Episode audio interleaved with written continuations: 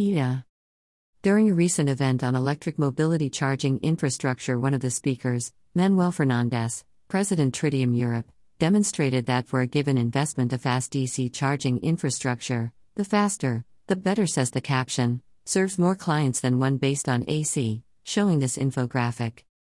Be mindful of a small mistake. The last row shows the total number of sessions executable every day on the infrastructure built with 1 million euro, and is the product of the two previous rows.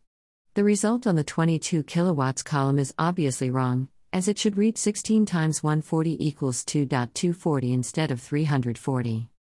I agree in very general terms with this thesis, but the calculations include a few significant mistakes which ought to be corrected. This table is the spreadsheet which calculated the numbers on the slide, to which I added a couple of rows. Unit cost, dividing the available capital, 1 million euros, by the number of stations, we obtain their unit cost. It is rather evident that such cost does not include the installation. As an example, the meter for a 350 kilowatt station costs over 25.000 euros. Therefore, we must add to the hardware costs an estimate for the installation costs.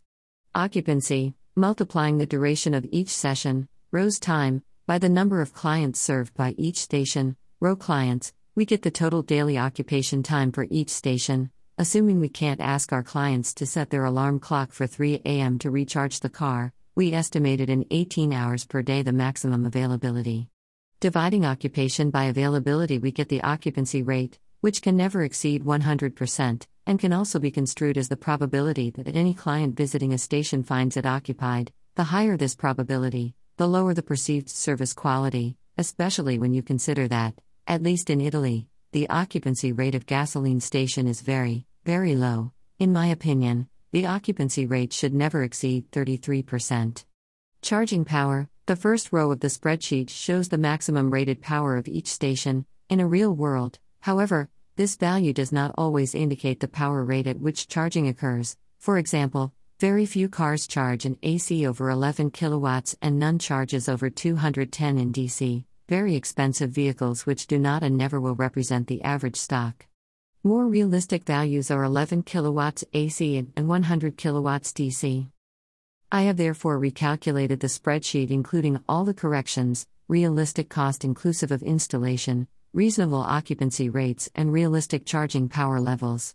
I have also added an additional 100 kilowatts column deriving this new version. Summing it all up, the number of sessions peaks when the charging infrastructure rated power equals the average maximum input power of the car stock. Increasing the infrastructure power beyond that level merely increases costs without further reducing charging time. Must we conclude AC stations are useless? On the contrary, when charging at night, when the car would not move anyway, they represent the best and cheapest option, but outside that scenario, they represent a suboptimal solution.